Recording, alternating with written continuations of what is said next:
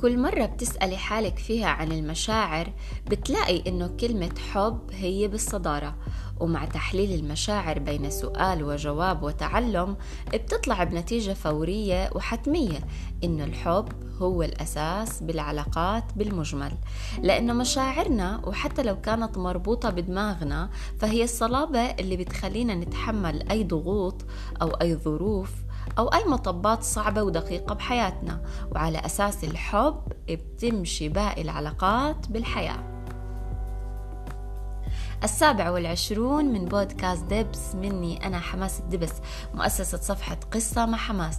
أم شغوفة بقراءة القصص لأطفالها وببودكاست دبس بشارككم مشاعر الأمومة لنقدر نعرف أطفالنا صح عليها ويلا نبلش.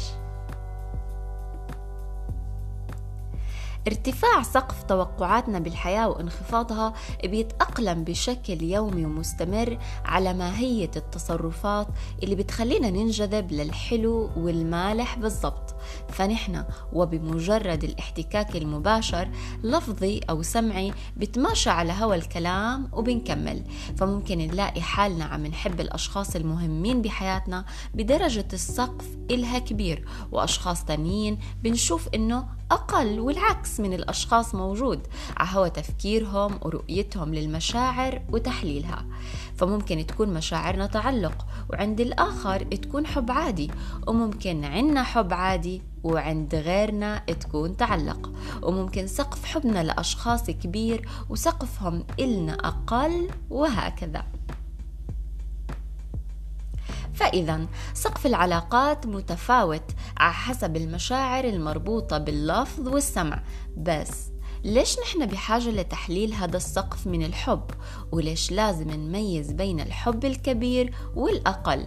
وليش لازم أصلا بالعلاقات يكون في كلمة سقف توقعات؟ خليني أحكي لك ليش. التمييز للمشاعر وفصلها عن إنه دماغنا الأيمن مثل ما بنحكي دائما هو المسؤول عن الحس. والمشاعر والدماغ الأيسر هو المسؤول عن المنطق. هذا التمييز للدماغ بالنسبة لنا غير مرئي بس هو يحدث بشكل يومي وفعال.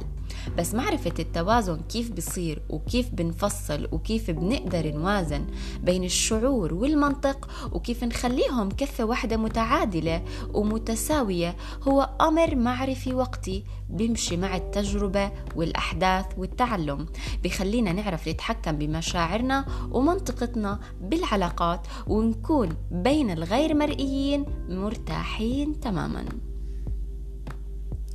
إذا تحديد السقف هو نوع من أنواع التدريب المعتدل اللي بيخلينا نقدر نوازن بين الحب الكبير أو القليل أو ما بينهم. حب معتدل يتماشى مع ماهية الشعور والمنطق في آن واحد.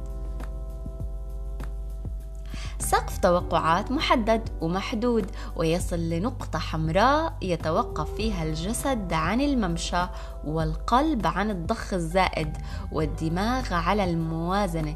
لتكون أي علاقة في حياة أي أنثى هي التوازن. شوية تهيئة للدماغ شوية تحكم بالقلب شوية خطوات محدودة وبتعيشي بلطف نفسي أكبر لأنه كل التشابكات بالحياة هي محض علاقات جارفة بتاخدنا لآلام أوقات حلوة وأوقات مرة وبالحالتين نحن بنتعب.